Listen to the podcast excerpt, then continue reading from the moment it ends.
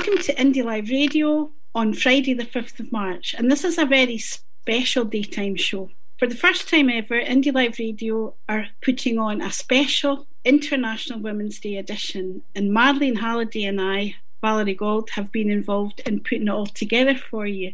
And we've got really carried away. Originally, we were going to do one show, but we, we were so bowled over with the number of fantastic women with interest and contributions that agreed to take part that we're now doing four shows. Um, and those four shows um, will be on today from 11 till 1. Tomorrow, Saturday, the 6th of March, from 7 pm till 9 pm. And then on International Women's Day itself, the first show will be aired from 11 am till 1 pm, and the second from 3 o'clock till 5 o'clock in the afternoon.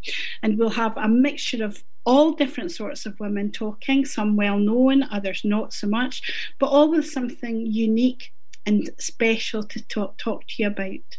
And there'll be music and poetry, some of it specially written for the show. And Marlene is going to tell you a bit about the women that you're going to be hearing from today. Today we have six guests, and the first guest is Roza Salih, and then we move on to talk to Isobel Lindsay. Then we've got a conversation between Val and some of the members of the Clackmannanshire Women for Independence. After that, we talk to Shona Craven, then Alison Thewliss, and wrap up with Agnes Tolmie. We hope you enjoy the show. We've really enjoyed putting it together. We hope you enjoy the conversations and the music. Here we go. Our next interviewee is Roza Salih, and we're absolutely delighted to have you with us today. Hello, Roza. Hello, hi, Valerie. Thanks for having me. It's always a pleasure. Um, Roza will be known to many of you.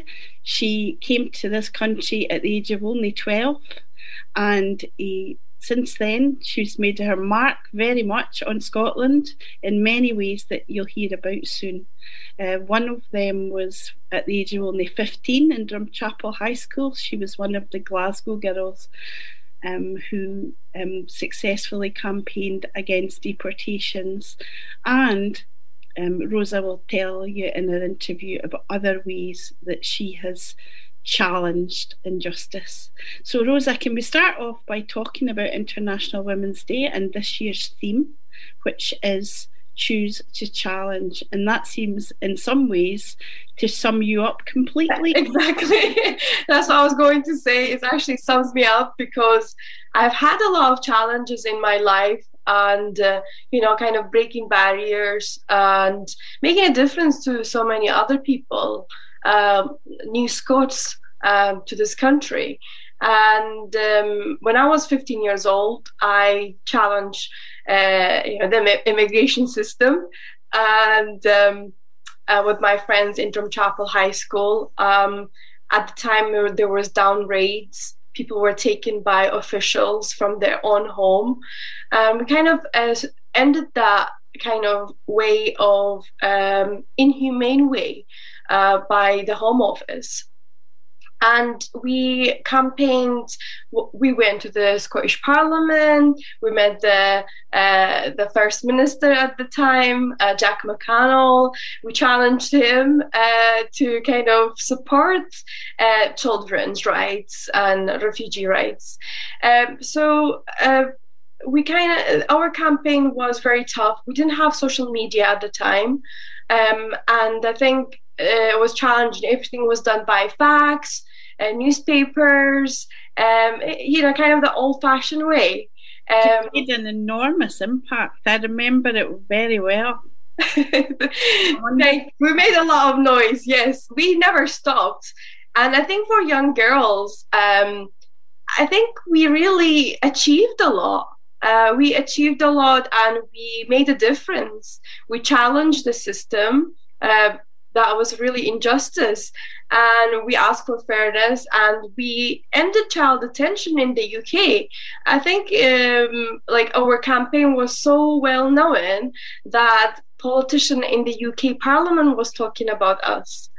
Um, so yeah, I think it became a really like nationwide uh, campaign. The Glasgow girls were known, like in London, and, so, and, not just in London, but in other countries as well. I mean, you made such an amazing impact, and were immortalised in a, a stage play and a television series. Yes, a musical was played of the Glasgow Girls. so yeah, I thought that was uh, for me. The musical was very very interesting, and it brought to light our story, and you could feel it.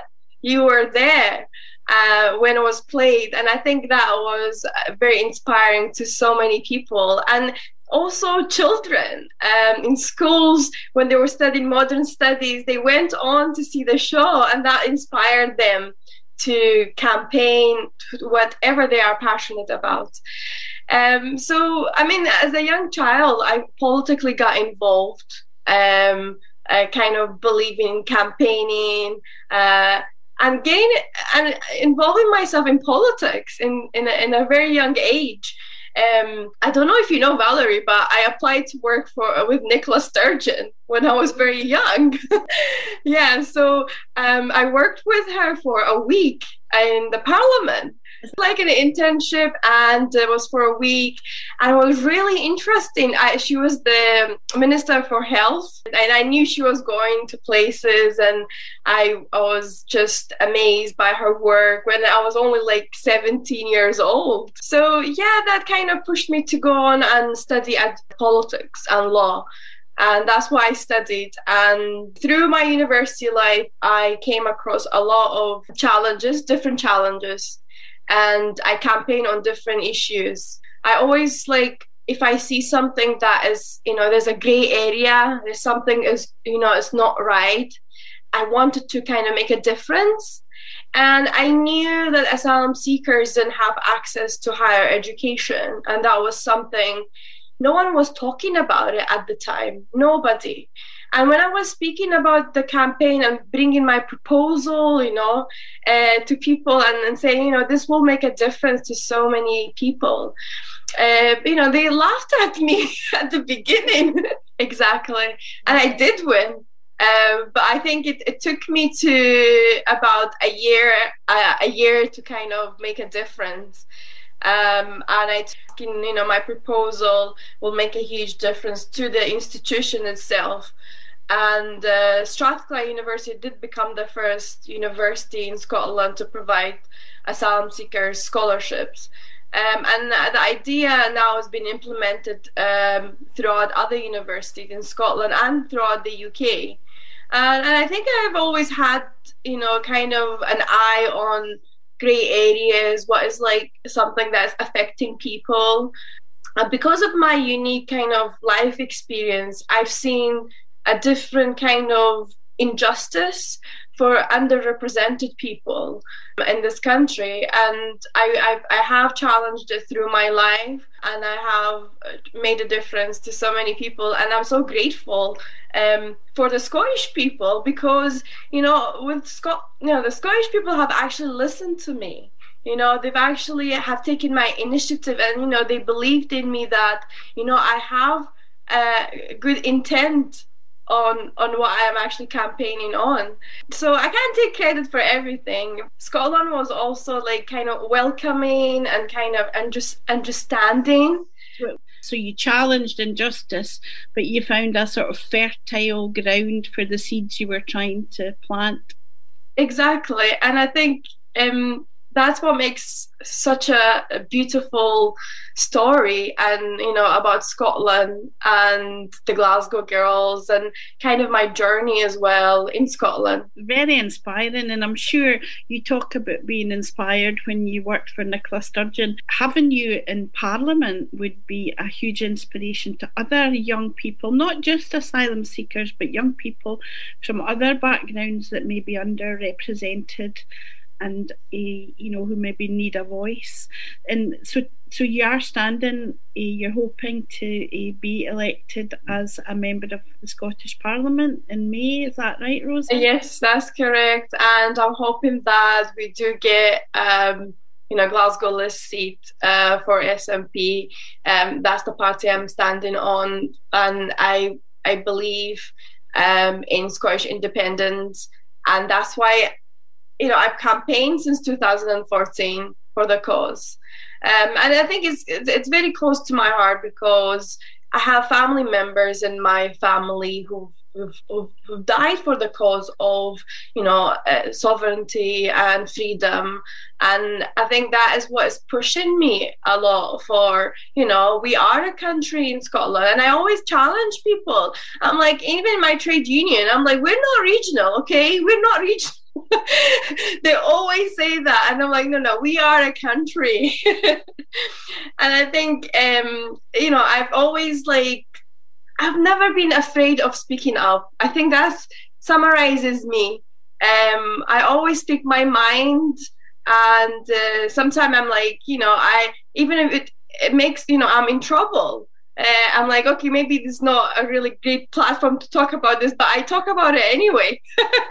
you know, Roza, I think that's the only way to do it because I think if you always say something that doesn't rock the boat, then you're not going to challenge, are you? And I do. I just think that I'm so glad I've had the opportunity to talk to you today because I feel that you are the personification in some ways of this uh, motto of Thank this you. year's International Women's Day choose to challenge. And I'd just like to thank you very much indeed for speaking to me today. And also, I wish you all the very best because I think you'd be a great representative. Eh, In thank you, Valerie. I appreciate it. Thank you for having me.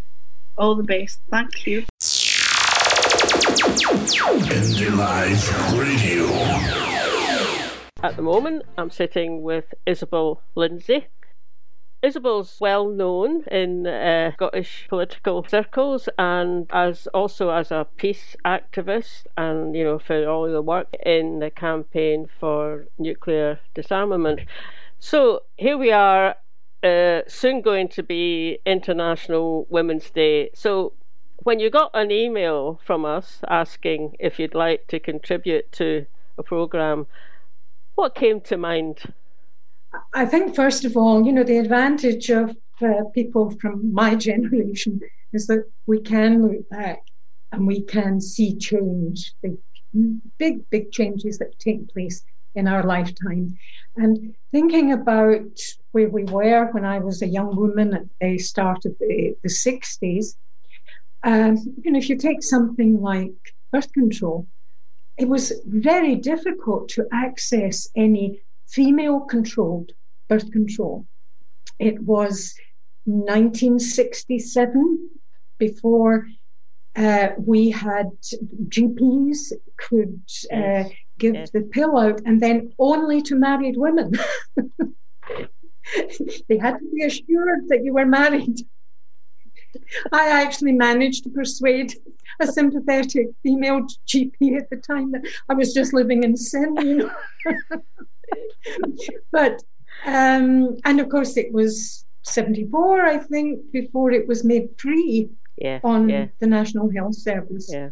and this this is such a big thing because beforehand uh, uh the, the birth control that there was was largely male dependent so uh, even if you think of something like abortion it was 19 68, uh, abortion was legalized, and uh, full credit to David Steel. Mm. He had a very hard time. It was he his did. private members' yeah. bill that he had to fight through the the Commons and and get through. I mean, before that, it's not that abortions didn't happen. It's just there were so many backstreet abortions and women butchered in effect. Yeah. Um, so equal pay, uh, uh, that was 1970, uh, although it was about 75 before it actually came into effect, and it's had to be upgraded constantly ever since.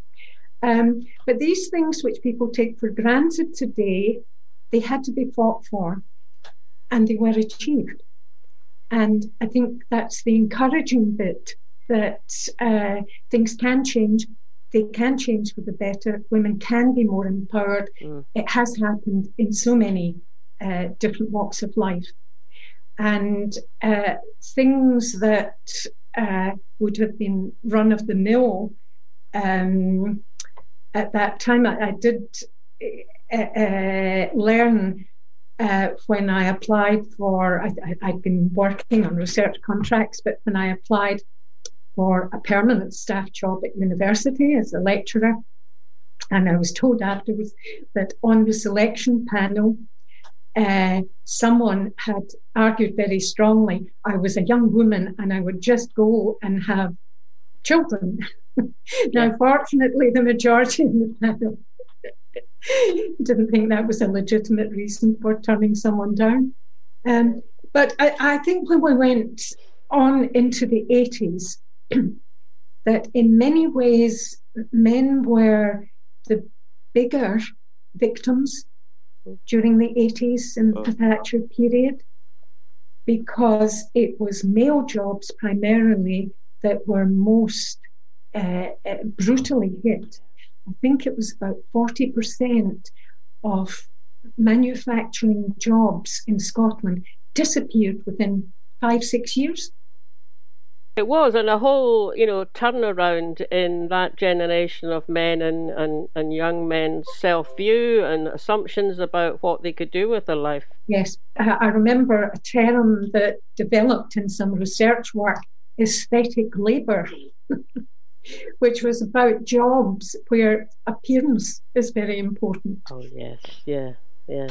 So uh, you are not going to get into certain kinds of retail, into hospitality work, unless you look right. Now, that was restricting for women. Yes. or for many women who didn't fit, you know, the ideal image. Um, and it was also restrictive for, for many men mm. uh, who didn't have uh, those kind of qualities which were nothing to do with their actual skills, it was to do with appearance and accent. I think it's particularly worthwhile to come on to the current situation where we're seeing with all the stats the impact of yes. lockdown. Yes.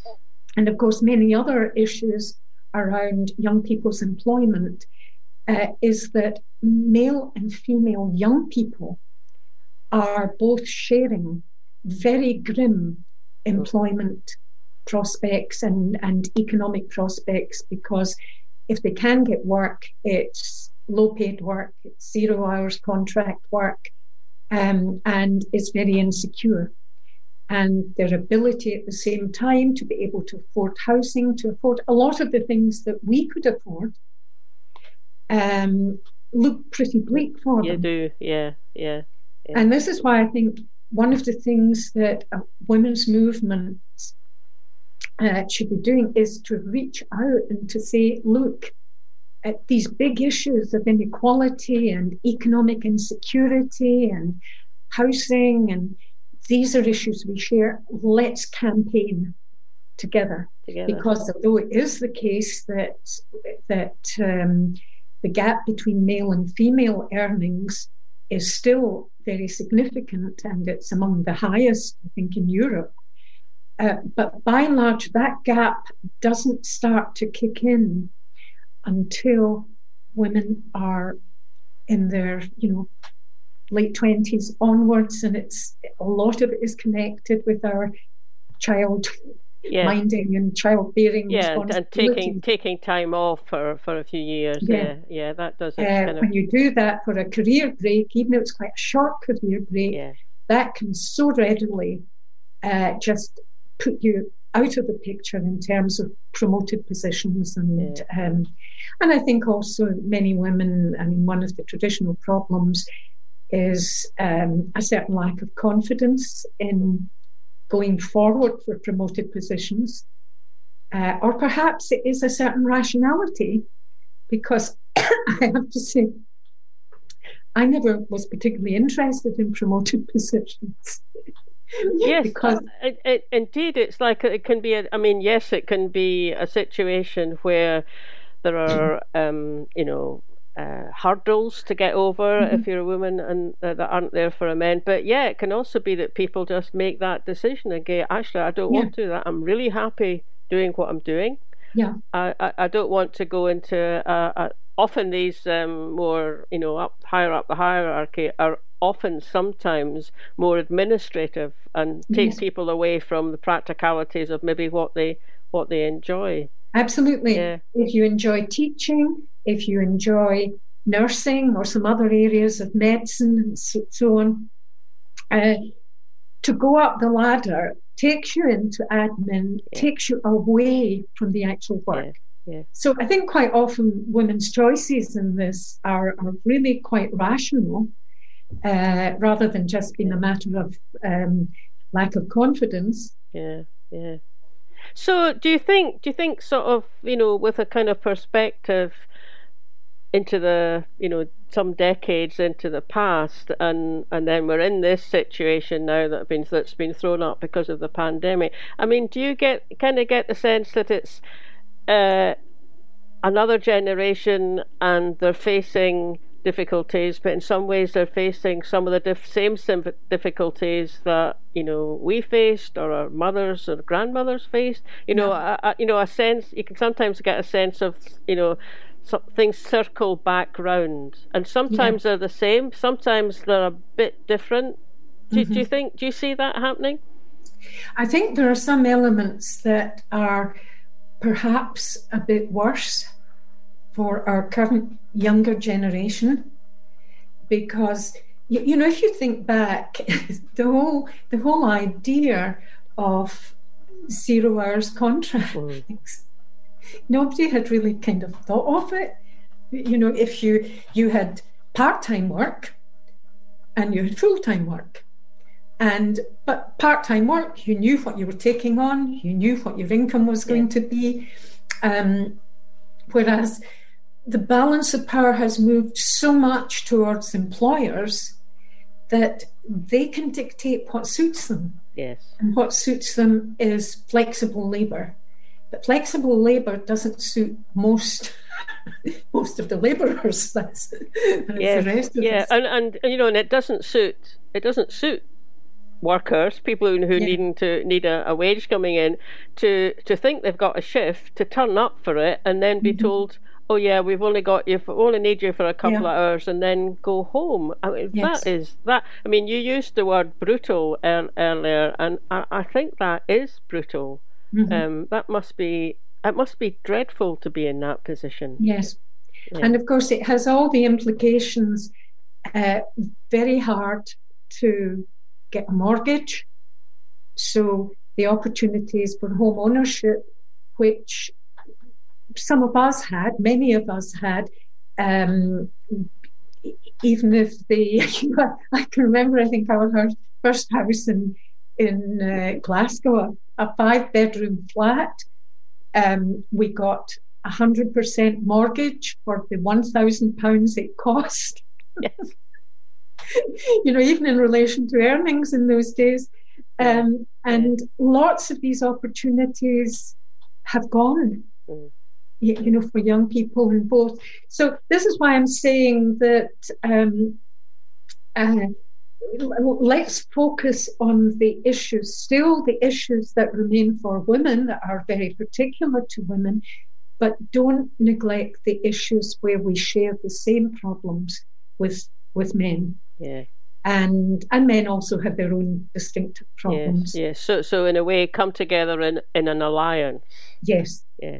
Mm. And if one thinks just recently to, to, I mean, historically recently, to bring it back to Scottish independence, and um, uh, I, I, can recall that uh, when the Constitutional Convention was set up, and one of the things that uh, many of us were very keen to try to ensure that uh, the, participation of women in a Scottish Parliament was uh, encouraged and helped and supported.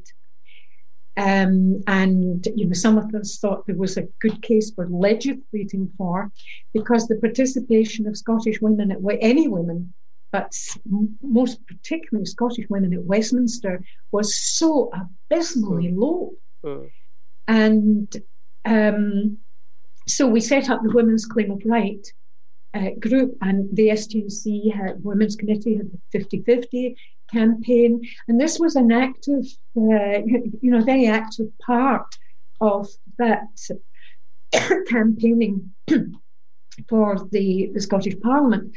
And do you think, um, you know, sort of pleased enough with uh, what they've managed to do so far? It's not 50-50 in the in in Holyrood, is it? It's it's not 50-50, but it is very substantial. Yeah, it is, and it's very noticeable. It's very noticeable when you, you know, if you're just kind of watching a debate yeah. or something. I mean, I have to say, it's also noticeable in the Commons. Well, compared to, you know, if we both go back to the what it was, um, it is also very no- still noticeable down there. And um, uh, and the actual the Scottish government cabinet is getting on for 50 50. Mm-hmm. I mean, they, they, she, um, Nicola certainly tried yeah. to do that.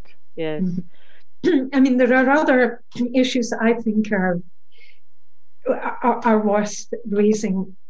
I do have some, one doesn't want to make generalizations, but there are some strands in contemporary feminism where I think instead of focusing on the big important things, on the economic inequality issues uh, in, in, the barriers uh, to various kinds of progress in society, uh, to the issues around childcare and, and so on, and to the issues of serious uh, violence. Yes. Uh, these are big and important issues, and sometimes there are some strands who pick up what I would consider as minor nuisance issues and make an awful big fuss about them. What are you thinking of? I, am thinking of, of, people are always going to say the wrong thing. Uh, sometimes uh, they're going to make the wrong kind of jokes.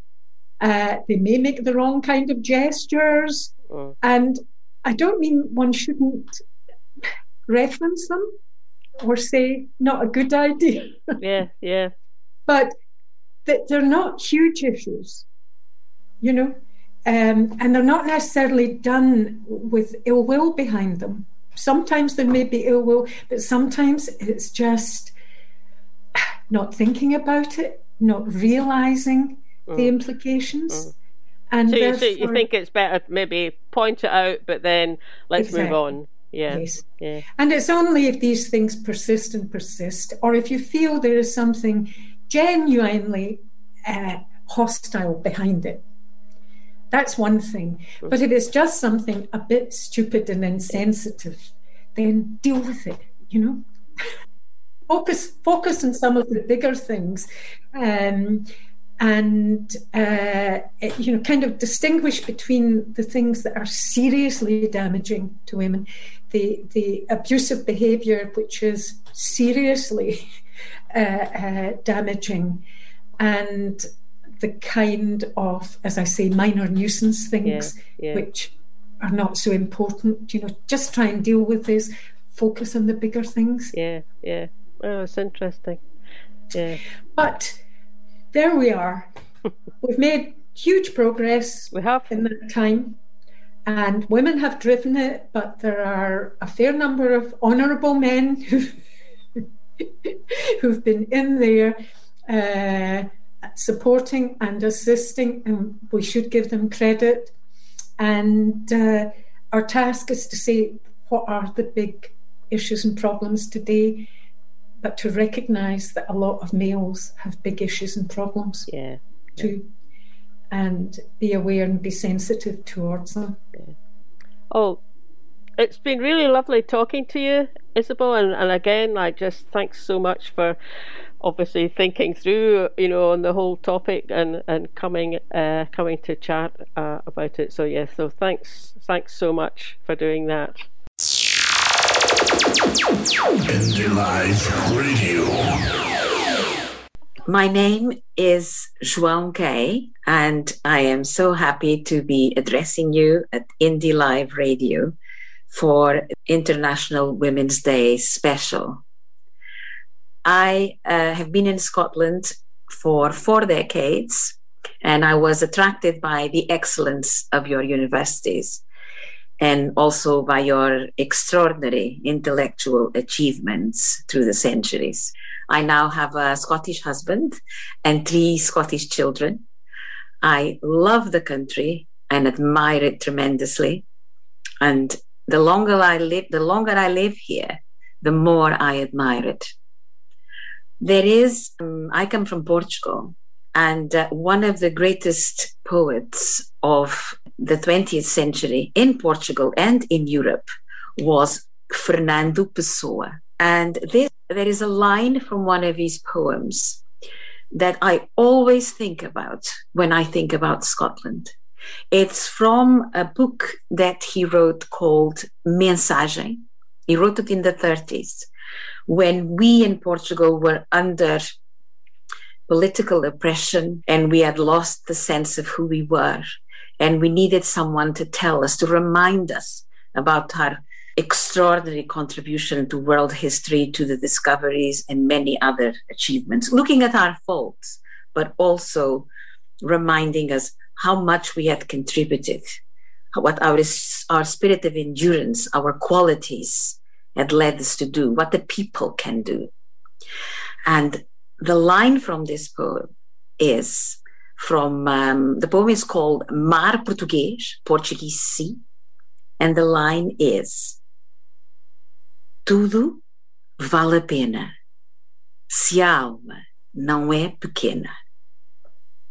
I, all things worth it, gin ye hear soul that's muckle in you. Everything is worth it if your soul is big enough. Now, I've lived here for a long time, and I know that Scotland's soul is more than big enough for anything. So choose to challenge. Indie Live Radio.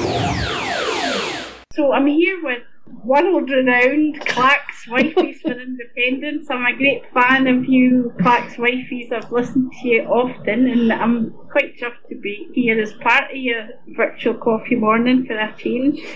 And um, the reason I'm here is to ask you for your views about International Women's Day for our special edition of the daytime show, which will go out on Friday, the 5th of March, and also repeated on International Women's Day, the 8th of March. And the campaign theme this year is Choose to Challenge. So I'm here with Fiona McGregor, Lynn Dugan. Joy.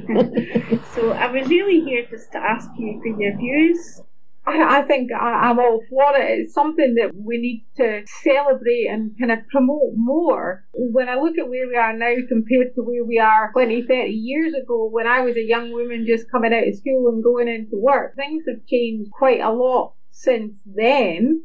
You know, I, I went for one job interview where they asked me, was I joining this particular organisation which had a uniform to find a man? and I'm like, no, I'm, I'm joining it to do the job that you do. You know, now things like that can't be asked in interviews. So there have been changes made, but we're still nowhere near equal yet with regards to work and life and whatever else. So I think we've got to keep pushing and we've got to keep and encouraging younger women that they can do whatever they want to do, you know. Don't don't let people shut doors in your faces or if they do, go and find another door to open and find a different route to do things yourself. Yeah. People that come a long way, but there's an awful lot further to go. You just get a reminder of that with the lockdown. And when you think of how many households right now you've got people homeschooling their children, I would be willing to bet that it's largely the women who are both working from home and homeschooling their children. That whole responsibility for childcare and everything else remember that phrase in the early 70s they were saying you can have it all and then it's the case of well actually you've got it all but now you're doing it all as well you're doing the housework and the work and the childcare But I thought it was quite interesting the slogan, though, that choose to challenge, because it, it's almost an aggressive kind of slogan, isn't it? Absolutely, you've got to challenge things. But are we doing it in a way that's collaborative and doing it in a constructive way, constructive challenge, or are we just setting our faces against something? I, am not sure about the wording of it, to be honest. Give a little more detail, they say, to explain it and widen it out a bit more. They say a challenged world is an alert world. Individually, we're all responsible for our own thoughts and actions all day, every day. We can all choose to challenge and call out gender bias and inequality. We can all choose to seek out and celebrate women's achievements. Collectively, we can all help create an inclusive world. From challenge comes change. I think that's really important what you said. It's not all about criticism and attacking. It's it's also about collaboration and comradeship. Yeah, and listening and appreciating each other's views as well. That's the one thing with some of the current debate. Some of it, the amount of aggressive closing down of debate by throwing insults around. You cannot work through that and get to good outcome. You can only do that by trying to find the common ground with people and then trying to explore the differences in a way that you can all respect each other's views. And I'm not sure that that's necessarily summed up by the choose to challenge phrase. But having said that, certainly I'd rather be choosing to challenge than rolling over and taking whatever's being dished out. I think a lot depends on how you interpret it. Yeah, very much so. We're not also of an age where we, we've got more time to challenge in some respects than you might have had when you were um, when you were raising kids. You know. Yeah, because when you're young, you're trying to, as you say, do all raising kids. People have got maybe less time available for political activity. I remember I talked to somebody about the political party I'm in, and they were talking about their daughter and said, well, she's very keen on independence, but she really doesn't have time to take part in the party because she's a full time teacher and she's got two kids, so basically she's hardly got time to go to the toilet, never mind take part in political activity. But I mean, we're all of a certain age where maybe we've got a bit more um, available time to us. Mm-hmm. I think as well, younger people as well, they're maybe in, in positions where they're watching what they say and do carefully because of the potential impact it can have on their career you know? And then you, you get to a stage where you're a wee bit longer in the tooth and you really don't give a hoot what anybody, you've, you've had it up to here and you're like, I'm sick and tired of holding back and being diplomatic and polite. I'm just going to tell you exactly what I think and why I think it and then we'll leave it there, you know. And I saw that with, with my grands and I see it with my mum and my mother in law as well. They're like, oh, I haven't got time to waste now, you know. That's a very important point, Lynn. I mean, I've, I'm sure we've all seen that in their careers. You know, when people are younger and they're looking for promotion, they're looking to climb that pole and crazy pole. Yeah, well, I wasn't going to say that, but yes, they're trying to climb up and establish their careers. They have to be careful about what they say, and, and in some professions, you're actually specifically prohibited from expressing your political views. I think that there's another way of, of coming at it, though, which is something we touched on in one of our earlier discussions, I think, which is how much do young women nowadays realize how lucky they are because of all the challenging we did for the previous 30 years. And I watch some of the conversations going on now, and I really worry that they're letting things go that we worked hard for. You can see parallels to it with the whole Brexit thing and let's get rid of all the red tape. You think, well, actually, that red tape was keeping you safe. It took a lot of effort over many years to get that red tape put in place so that you didn't die. and, you know, there's the same kind of thing with women who well, wouldn't be too quick to throw away rights that we've had to fight for. Well, interesting enough, making the, the comment earlier on about it being Women, National Women's Day is I was at an all girls school, so you celebrated that every single year. That was incredibly important. 8th of March is it's not thrown away, and it's quite interesting that we now no longer have any state girls' schools in Scotland. I don't know whether that's a benefit or not. I personally would say it probably isn't not having choice. I went to a mixed school. I've never been to an all girls school, but I think there's a lot of research to show that girls do very, very well. But that's your argument for a lot of women only spaces, isn't it? I mean, I went for two years to a girls only school and then it went comprehensive in the third year. And it was a much pleasanter learning experience in the first two years. It just has a different kind of feel to it, especially when you're that age, when you're 11, 12, 13, you know. It just was nicer. I used to find at work, if you had a, a training classroom that just happened to be full of women, rather than a mixed one, the atmosphere is different to in a mixed class and the way they speak to each other is different. One of the things I really liked when I first went to some of the Stirling Women for Indy events was they would always try and encourage women to speak first because if you don't, even today, look at any event, when they throw the floor open, it's almost always a man who will speak first because that is their conditioning and we let them do that. And unless you're kind of aware of it, Not unless unless you're us, oh, you see me at the meeting I was at the other day. It's like, yes, okay, we'll let you speak again. Thanks for letting me join your chat. I really. you're very welcome. You'll probably end up in our podcast. That was a recording of a conversation Clackmannanshire Women for Indie Group. And one of the women you heard was Lynn Dugan. Lynn is a very talented person who paints beautiful yes stones and she also writes poetry. And now you're going to hear a poem specially written by Lynn for International Women's Day We Are Women, Hear Us Roar. Poem written by myself, Lynn Dugan, for International Women's Day 2021, with a wee nod to Helen Reddy. I am woman, hear me roar. I play football, see me score. Create opportunities, open doors. Dismiss less, demand more.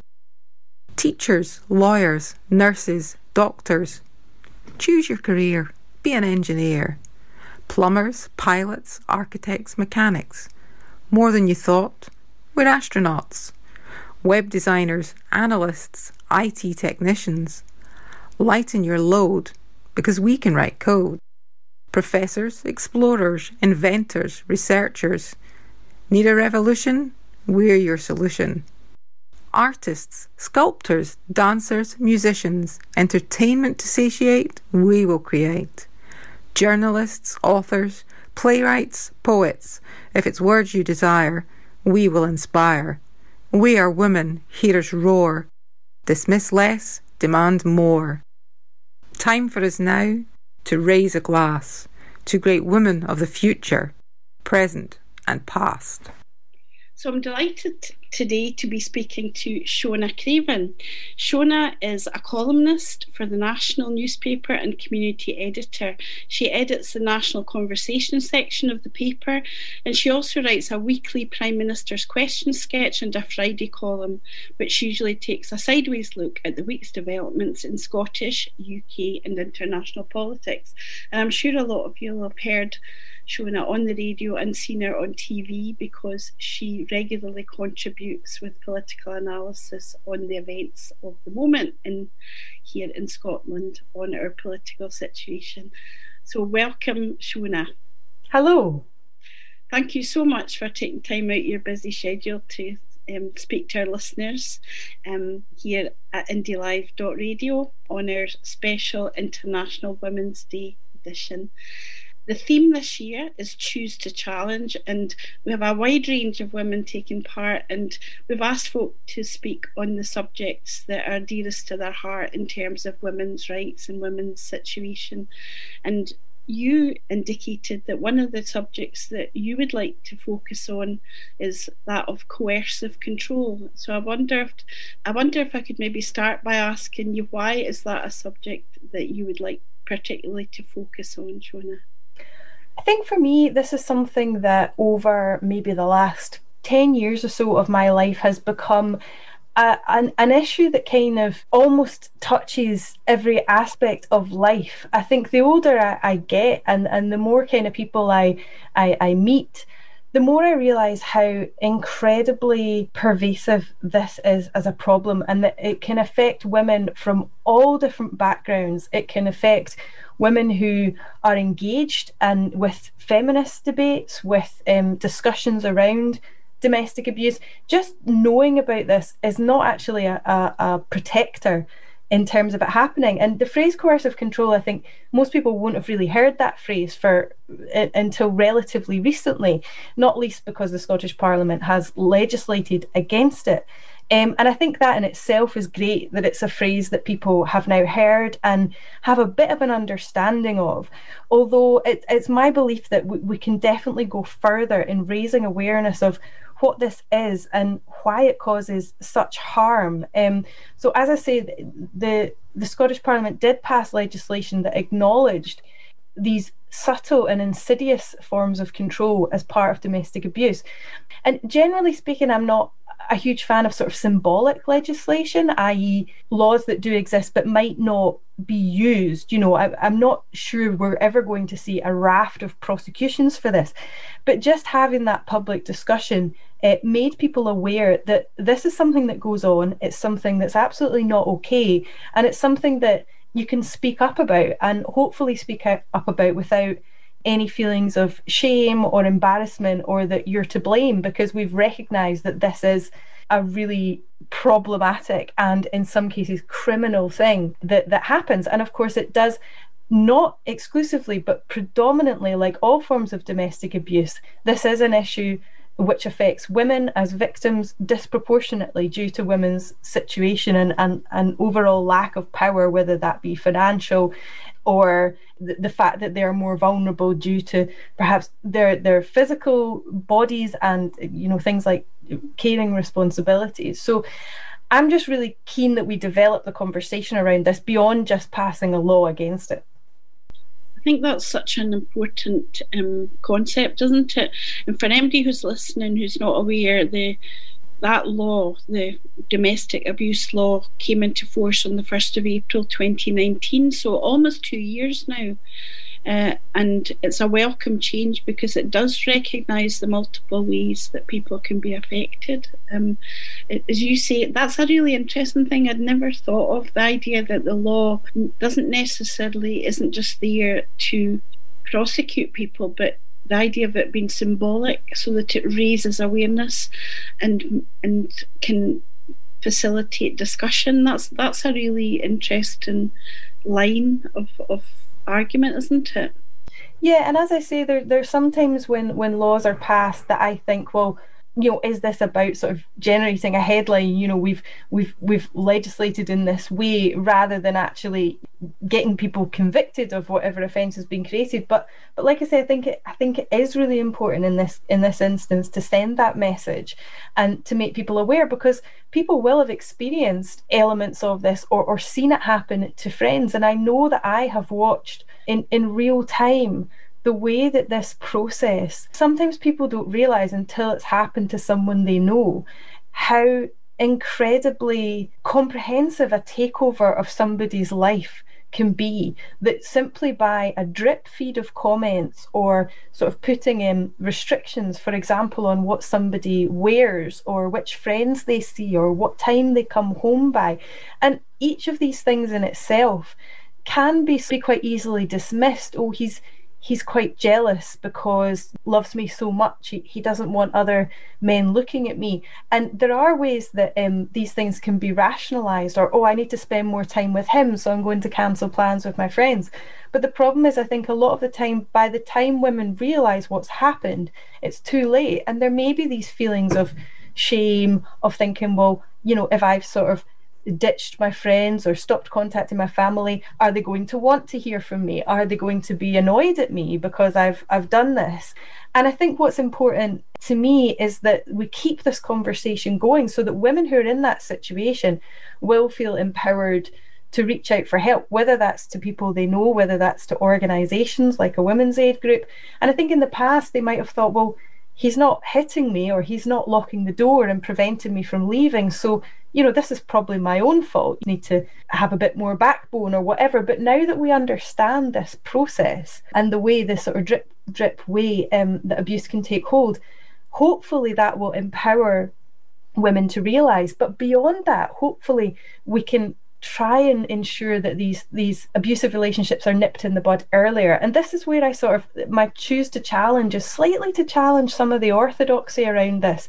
Sometimes I, I, I rub up against slightly the sort of official line of the, the women's sector, which is understandably that um, abusive men are the ones who need to change.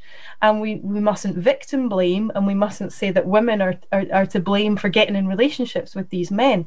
And I think maybe that is stopping us from actually educating, particularly young people, but not just young people, on the signs of these relationships so that they themselves can say, no, actually, I don't think that's right, or no, he's he's over the top. You know, this is love bombing. This isn't normal. The the singer FKA Twigs has spoken about her experience um, of alleged abuse by the actor Shia LaBeouf, and one of the things she mentioned was being sent dozens of bouquets every day at one point. I, I can't remember if they'd had a falling out or something. And she said even at the time she she wasn't comfortable with that. It felt like too much. But I got the sense she didn't maybe even have the vocabulary to, you know, to call that love bombing and to identify that as something sinister. And you know, if she'd said to her friends, I'm getting too many bouquets of flowers, you could well imagine someone going, Oh, well, poor you. But if she said, Oh, I think this could be part of a course of conduct that's maybe designed to manipulate me, then that takes on a different sort of character. And, you know, she is a great example of someone who is a strong woman who's broken down boundaries with her career. And as she said, she had the money to leave, she had friends and family, and yet she got sucked in and uh, to a point where a lot of people would as the famous sort of cliche goes say well why didn't she just leave you know if things were so bad but the the, the framework of coercive control helps explain why she didn't just leave because she was being controlled and this is it's about mind games as well as other forms such as physical or sexual abuse that can occur alongside it. As you say it's a very insidious process and it can be through a whole lot of small acts that on their own don't mean anything but put together they form a pattern and gradually chip, chip, chip away at a woman's self confidence um, and you know belief in herself. Really, I mean the and the the definition on Women's Aid's um, website is that coercive control is an act or pattern of acts of assault, threats, humiliation, intimidation, or other abuse that is used to harm, punish, or frighten their victim, designed to make a person dependent by isolating them from support, exploiting them, and depriving them of independence and regulating their everyday behaviour. So, you know you've got a kind of spectrum there haven't you where a, you know assault might be at one end but just small limits on everyday behavior like you mentioned dress and what role do you see as schools and maybe youth groups also playing in getting young men and young women uh, to look at teenagers young people to look to examine uh, the relationships and what they think is okay yeah, I think I'm, I'm always a little bit hesitant of saying, you know, schools need to do this and that because I know teachers are often listening and thinking, "I all right, you know, however, how many other things do you want to be our responsibility?" That's music but, to my ears.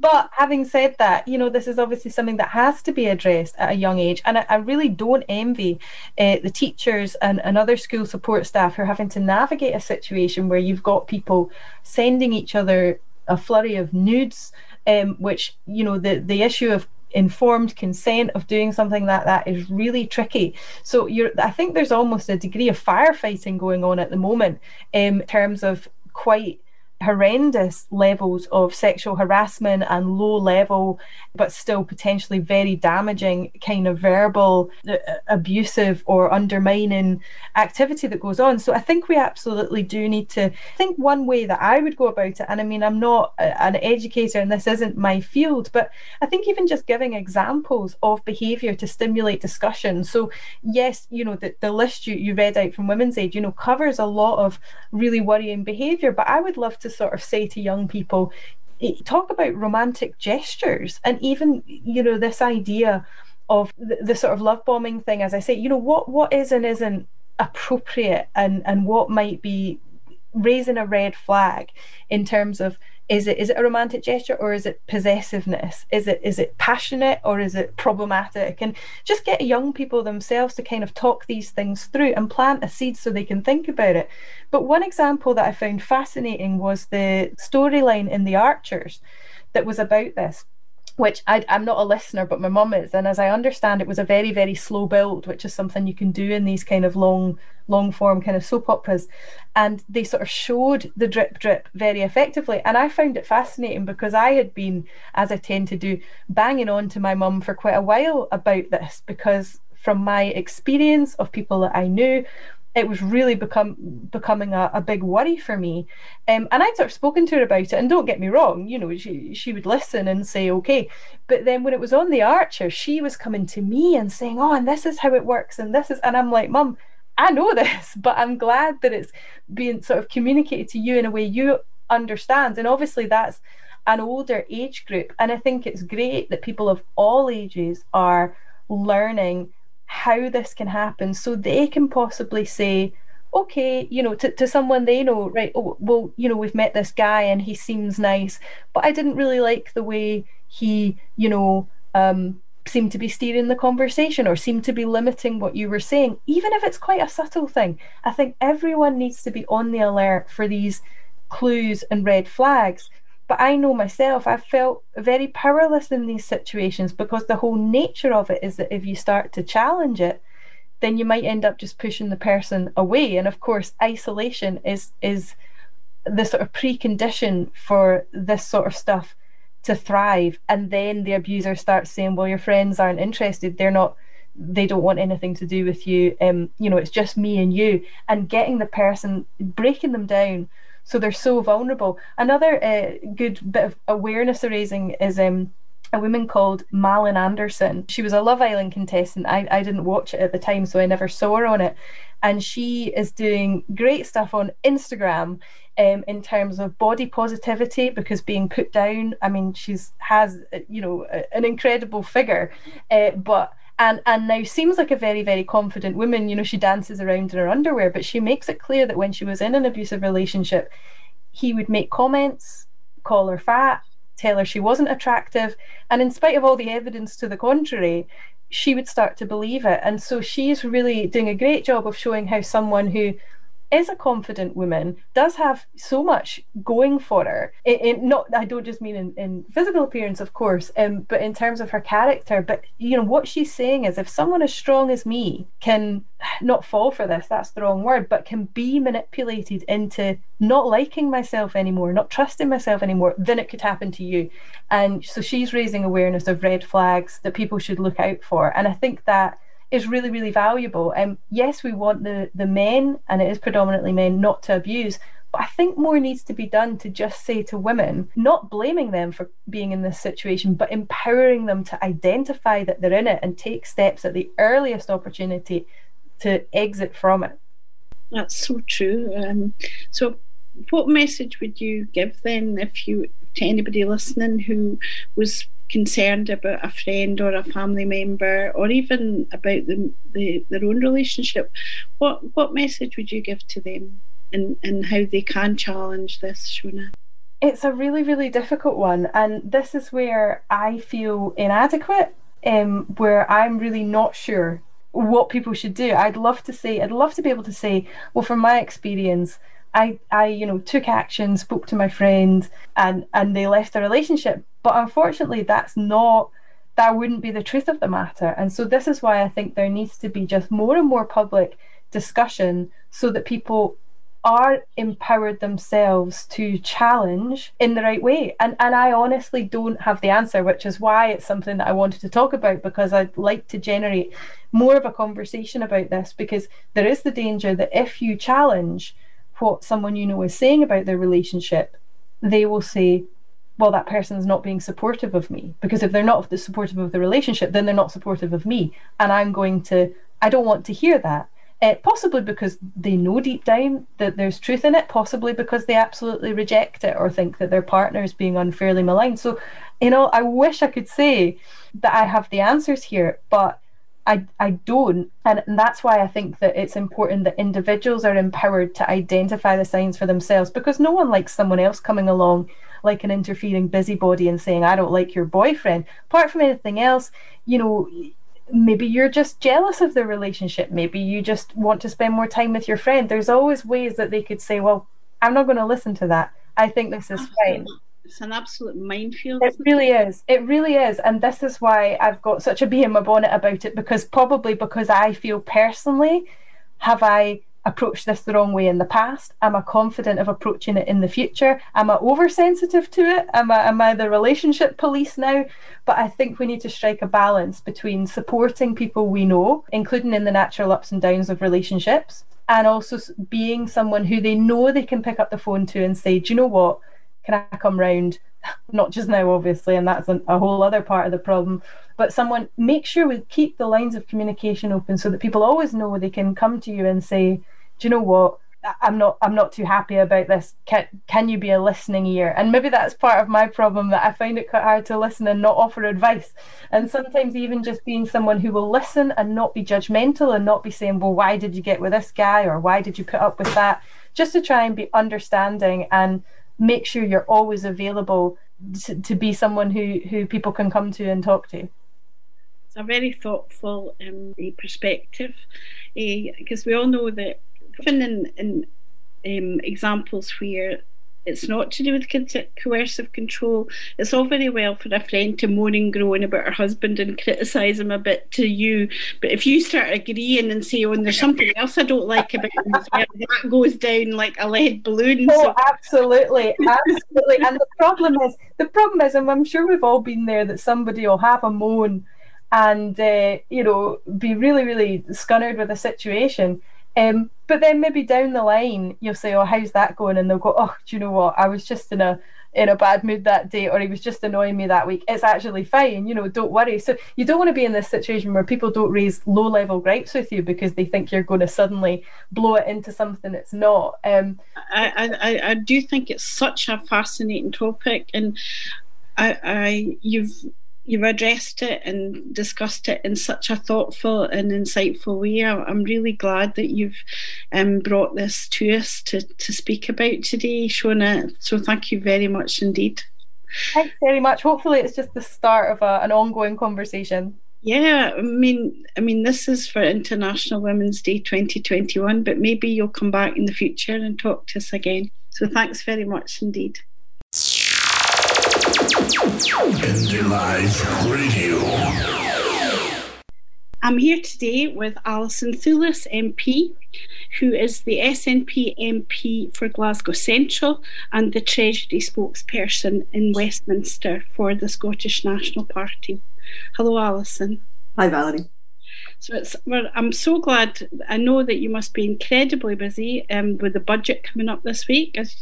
Um, so I do appreciate you taking time out your busy schedule. One of the reasons we were so keen to speak to you is on International Women's Day special edition is that um, the theme is choose to challenge, and you are somebody who is constantly challenging um, the Tories and uh, in Westminster, and per- specifically and particularly on a, a, range of issues that have been really important to women, like, um, for example, the rape clause, um, the two-child family cap issues like breastfeeding but I know there are many other issues that are close to your heart. So I just wondered if you'd like to comment on what that theme of International Women's Day choose to challenge.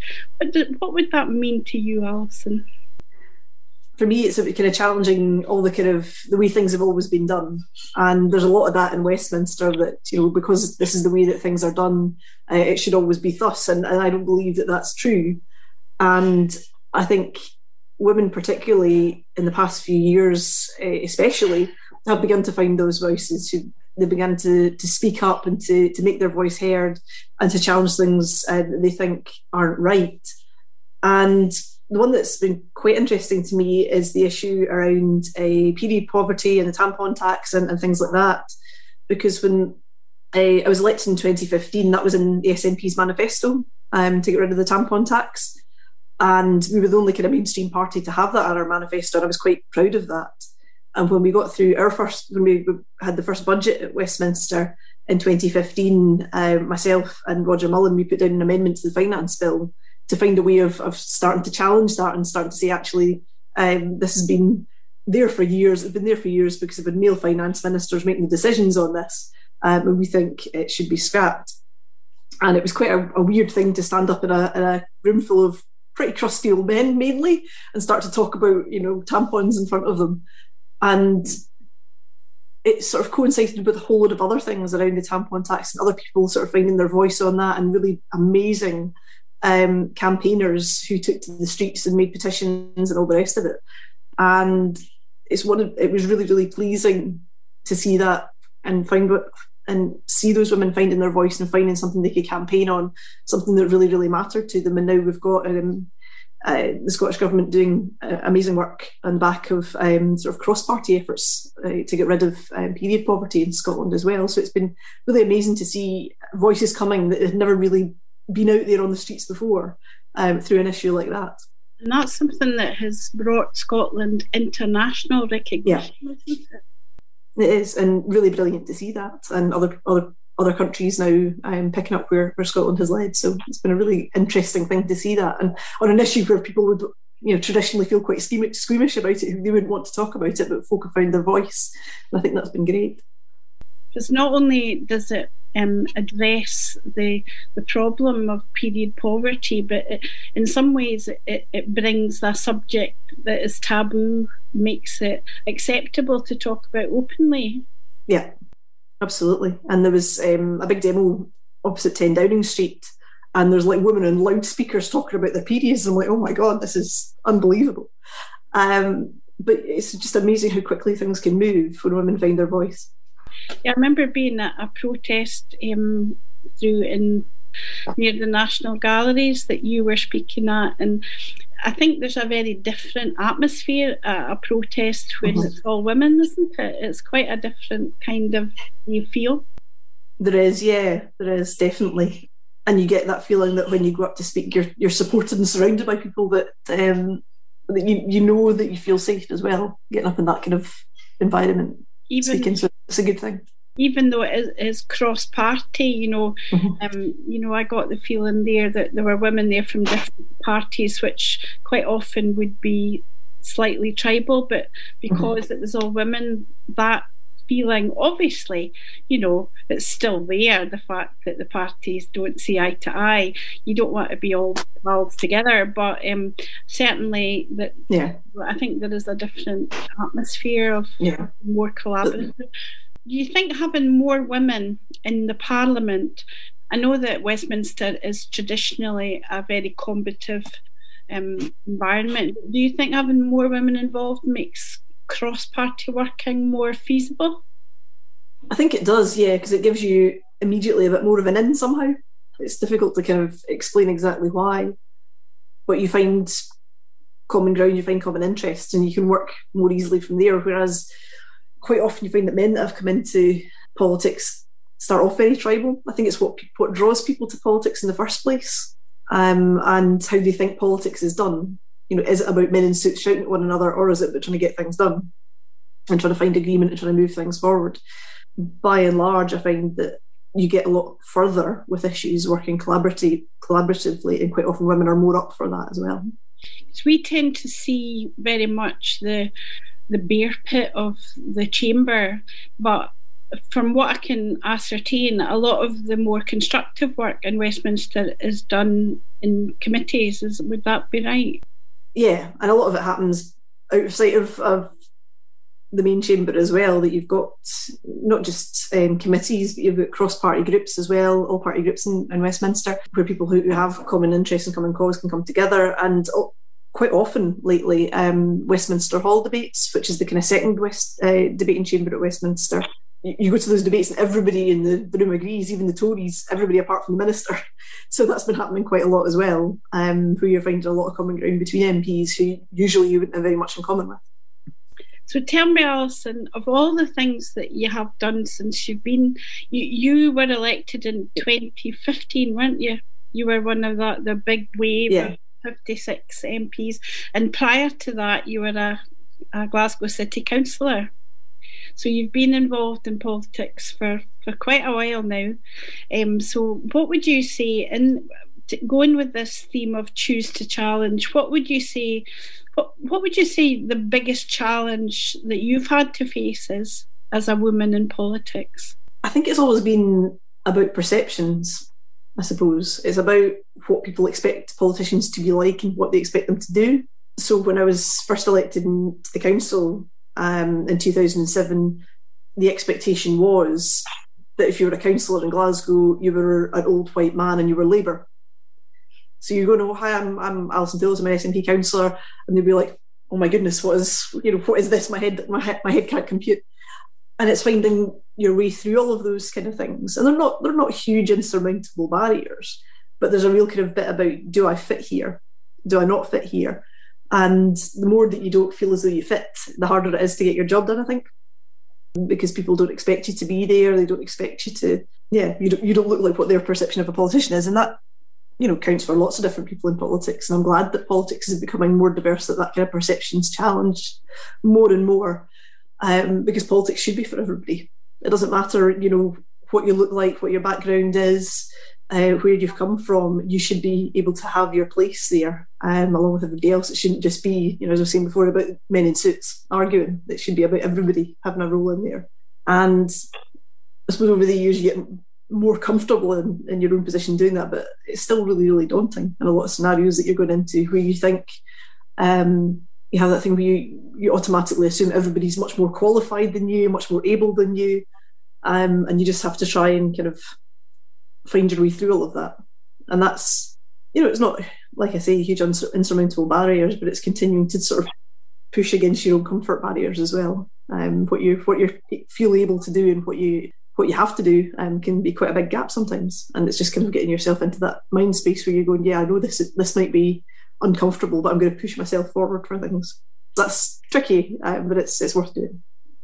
So, what would, if there's any young women out there who are thinking about standing for office, about standing for Glasgow Council or for for Parliament, what would your message to them be, Alison? Absolutely put yourself forward for things and, and do it, but learn from other people around you as well, people who've been there for a wee bit longer who can give you more insight. We've got brilliant young councillors in Glasgow, folk like Christina Cannon, who are so enthusiastic for, for what they do.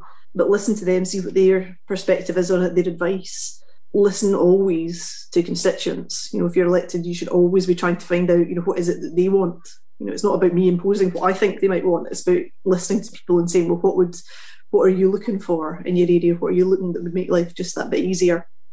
Um, how can we help? Uh, how can I help support you in what you want to do? So it's it's that kind of listening role because I think people's perception as politicians they stand up and make speeches, but actually we listen a lot more than we talk um, at least you should be. But I would say to any young woman that's that's wanting to come out and do that, absolutely listen to those around you, um, learn from those who've been there before, um, and and find your way through it. Well, thanks very much indeed, Alison. I'm sure there's a lot of people out there that that are already seeing you as a role model, and that, as you say, there are a lot of young women coming through um, in our party and other parties, and we look forward to seeing them elected to the council and to parliament. So thank you very much indeed, Alison. And um, if you've got one last message for the listeners on International Women's Day about the Choose to Challenge theme, what would it be? Always think about the power of your voice and use it when you can. Thanks very much indeed, Alison. Indie Live Radio. Hi, Indie audience. I am Monica from Barcelona in Catalonia. I want to send a warm hug in these hard times we are living for the Interna- International Women Day. I want to send you a lot of energy to keep on working for the Scottish independence. On this special day, I want to give all my support to all Catalan women unjustly imprisoned by the Spanish government and also to Clara Ponsatí, who has been sheltered in my beloved Scotland. En aquest dia especial vull donar el meu suport a totes les dones empresonades injustament pel govern espanyol i també a la Clara Ponsatí, que s'ha pogut refugiar a la meva estimada Escòcia. Freedom for Scotland!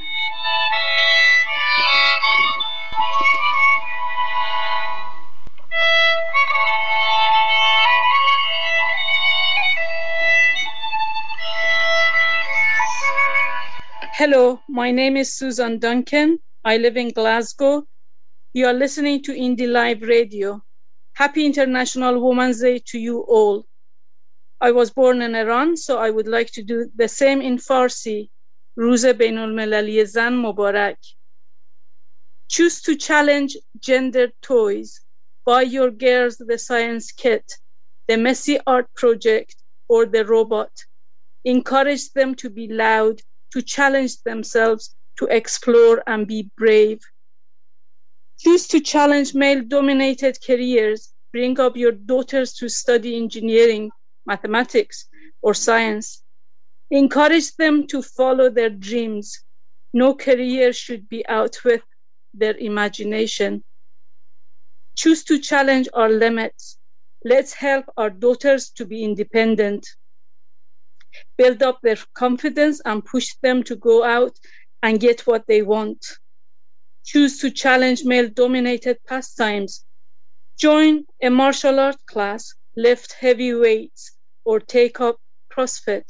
Join a rock band, learn the double bass, or pick up a tuba. Choose to challenge the glass ceiling, push through barriers, and work towards your full potential pull other women up with you and encourage your peers to succeed. Happy International Women's Day to each one of you.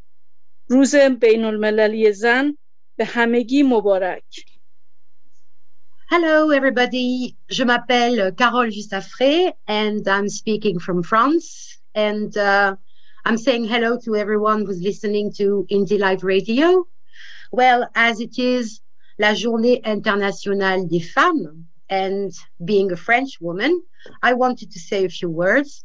And uh, I was telling my some of my friends that being a woman is a challenge in itself, especially you know even in Europe, because even if we have rights now, we still have to fight for equal pay. And um, in some countries within Europe, abortion is still a big problem. And there are people, even women, fighting against the right to abortion. And I think that for us women, the most important thing is to get an education and to have a job. Because as my great grandmother told my mother years and years ago, never be financially dependent on a man. Get your job and if one day something goes wrong, you can leave. So um, I know that even nowadays in the 21st century, because of some traditions, some religious traditions and, you know, customs, women don't get access to education. They don't get access to, uh, for example, the pill. And um, so they have children and life for them is very difficult and uh, as for us, for example, French women in France, at the beginning of the lockdown, the president decided to uh, shut all the schools. And as most French women work, it was very difficult for them to keep the children at home and uh, they couldn't go to work. So most of the time, the husbands would go to work and the women would stay home.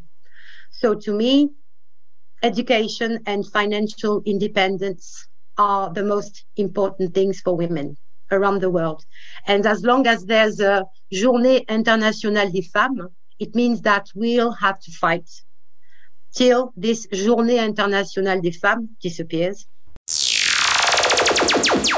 Indie Live Radio.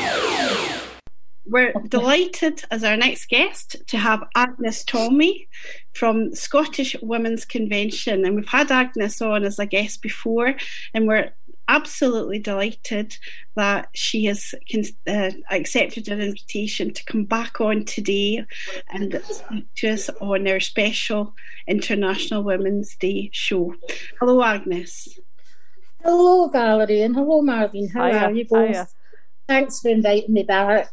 So, first of all, Agnes, would you like to start and tell our listeners about the event that your um, organisation is organising for International Women's Day? Yes, um, the Scottish Women's Convention hosts an annual International Women's Day event, and we normally hold it in the Scottish Parliament, but due to the current circumstances, that's not possible. So this year it's online what we decided to do was when we were talking before the year end about, you know, what the theme would be, and we were struck by the the number of women in Scotland who aren't always necessarily nurses, doctors that are employed in the front line. We kept meeting and coming across women in their communities who were doing things as well, you know, mm. doing something extra and additional to help neighbours, their community. And we decided that we wanted to showcase women in Scotland and what they were doing during this pandemic. And the stories which uh, um, were putting out every single day, we thought we'll just run it for this period from the start of the year until International Women's Day. And then on International Women's Day, we'll be, put them on a roller so that people can see them all again. So we asked, went out to our networks and asked for people to nominate women and was overwhelmed, absolutely overwhelmed. And some of the stories are absolutely amazing that women, and it's not a, a surprise, I suppose, to us the, the range of stories, the range of activities has been, and fundraising for things and so on. These are ordinary women in Scotland who've stepped up to the mark and made it easier for other people to cope with this pandemic, and the stories are fantastic. Your theme, I believe, is celebrating women in Scotland. Is that correct? That's, That's the, the theme. Mm-hmm. And we've had um, women from all professions, different ethnic backgrounds, different ages, young women, older women. It's been a fantastic response, a fantastic response. And some of our speakers on the day uh, will be chaired by the one and only Linda Fabiani. who I think this is her last year as an MSP. She's not standing again, so she'll be sadly missed. Uh, not just by us, but by everything that she does. She's got boundless energy, enthusiasm, and a fantastic sense of humour. But it's, she's good fun. She's good fun. The First Minister, unfortunately, cannot attend, but I think we all know that her workload is just impossible at the moment. But she's agreed to record a, a statement for the, the day. Fantastic. And it would be the first one she's ever missed, to be honest. Mm-hmm. But the circumstances dictate that she can't come along. Monica Lennon is, um, and Monica's going to talk about during the pandemic how she managed to steer the period poverty bill through the Scottish Parliament. The whole world is responding to that. New Zealand has responded to it, and w- women from different countries all around the world. And yeah. uh, Trevor Noah, uh, he's a he's South African. And, and he's uh, does one of these late night shows in America. Yeah, I've seen it. Yeah, and, yeah, he, he's he's so I like him. I'm a huge fan. But he was saying that um, uh, you know, to women of the world. If you want to go somewhere where women are appreciated and understood, go to Scotland. I saw I saw a, a clip, uh, a tweet yesterday, uh, Agnes, which was from Chelsea Clinton, and and she was sort of say congratulating New Zealand for taking this ahead. But she's uh, in the tweet she said, "And thank you Scotland for showing the world the way." It was great, yeah, really nice so, to see so, it and it's it's a, it's been achieved during this pandemic. Yeah. I mean, the, the, uh, I mean, we know that the campaign itself is older than Yeah. the start of this pandemic, but the fact that it went through our Scottish Parliament, eventually through our Scottish Parliament, and it was unanimous, and I think that's fantastic. And also for, for women and young women in particular, it's taken away that whole stigma and that horrible feeling and of what they've had to go through, especially uh, if they've not had any money. So their stories uh, were not were not nice to listen to. And it's it's terrible in this day and age. So that was good, and we're uh, women. So the women are, are stepping up to the mark. They're doing fabulous things all across Scotland, and we are so proud of them. And we want to showcase that on International Women's Day. And we want to say, look, this is what women in Scotland are capable of. This is what they do. And it's not for medals or honour or anything else. It's because of who we are and that we can and we want to. It's it's altruism. It's not um, you know it's not the there is no society mentality. It's the the idea of collective responsibility and caring for the most vulnerable and not always putting yourself first. So the next thing I'd like to ask you about is apart from this event, which in itself sounds uh, worth the whole uh, year of the Scottish Women's Convention, I believe you have been doing other work though, like Yeah, particularly carers and uh, childcare. Could do you want to like say a little bit about that? Well, we had held an online conference and we were so oversubscribed that we had to hold a second one just before Christmas. And that was on social care. And a lot of it focused, a lot of the attention was focused on care homes and uh, what was happening in them, not necessarily for uh, the people who live in them, you know, but the workers as well. So we, what we did is we did the broad scope of it, uh, what it's like to, to be, and it was awful the stories we're hearing about loneliness and not seeing family and all that during this pandemic.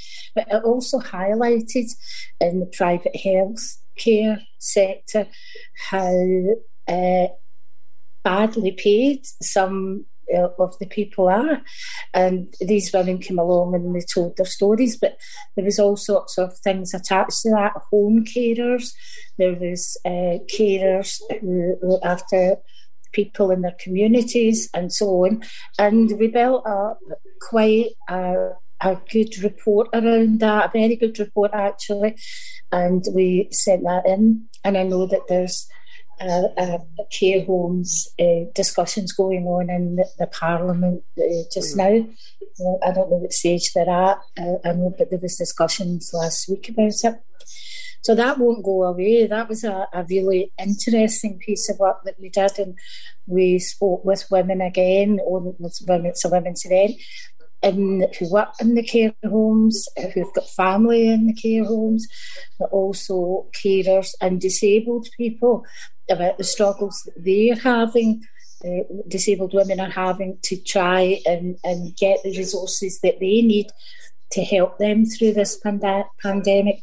So there was some real uh, hard stories to listen to. I must be honest, but we, you know, we got we got through. There were, and as I say, it was oversubscribed, so we had to do another one. So the speakers were brilliant as well, and then we did one another one on post Brexit, and that was quite revealing. And it was it was interesting at the time that we did that that the stories were coming out um, about the in up north in particular, where the fishing industry was facing some real crisis, especially the crab, lobster, and you know the crustaceans. Uh, industry was facing some serious problems there and women were really, really worried. And it was a, a common theme emerging through the pandemic and through Brexit. Women are really worried financially. They're really worried about uh, post when this is over. The, the pandemic seems to have sort of let Bre- the problems with Brexit hide under it, and and for women this is just awful. So they've got the, the schools are going back, things like that are happening. But what they're really concerned about is that the poverty. Am I going to be living like this forever? You know, hand to mouth, and that is something that we're we're looking at as well. Uh, the free school meals is that the government, Scottish government, introduced has been a, a godsend to, to a lot of families, and the ten pounds the child, child payment. uh, that has just been That's so welcome. Yeah, February, didn't it? Um, yeah, I read some statistics the other day, and it's clear. And I think when I was in one of your meetings um, a few months back, that this was picked up on that um, the pandemic. But also Brexit is the same. It is it will has impacted disproportionately on women, um, and also that yeah, this the figures that I saw the other day were quite staggering in the number of women who had lost their jobs because they're quite often in part-time jobs, temporary jobs, and they're the ones that get hit the most. Um, so it's good that they have um, an organisation like yourselves who are bringing women's stories and women's opinions and experiences to the fore, and that you're a conduit a conduit to feed that back to the government. I don't think I pronounced that correctly, but you know what I mean. You're a, a channel.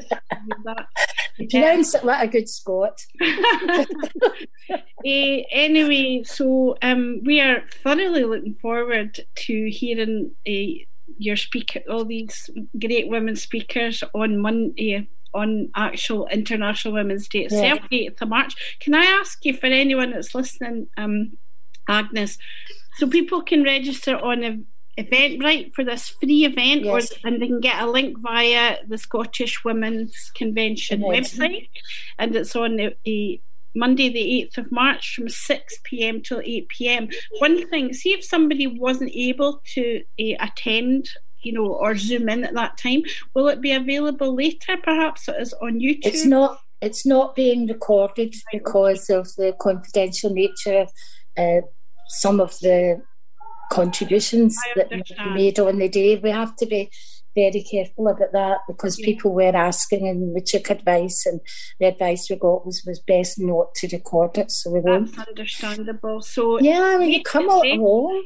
If they want to hear, they need to sign up and they need to be there at six o'clock on Aye. Monday, the 6th of March. So, Agnes, it's been a total pleasure speaking to you today, and uh, I hope you'll come back on in the future and for maybe a more extended interview and tell us more about the work of your fantastic organisation, which is really flying the flag for the women of Scotland. Um, Marlene, I'm sure would like to thank you as well, but I would like to thank you very much indeed. Yeah, yeah, thanks You're very much. welcome.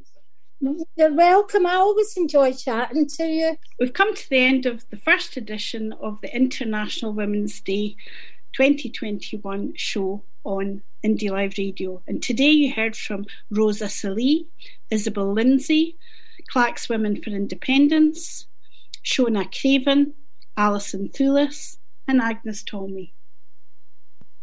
I really enjoyed the programme, Val. I know you did too. And just say to the listeners tune in tomorrow evening, Saturday, the 6th of March at 7 pm. Another six guests, and we hope you enjoy this.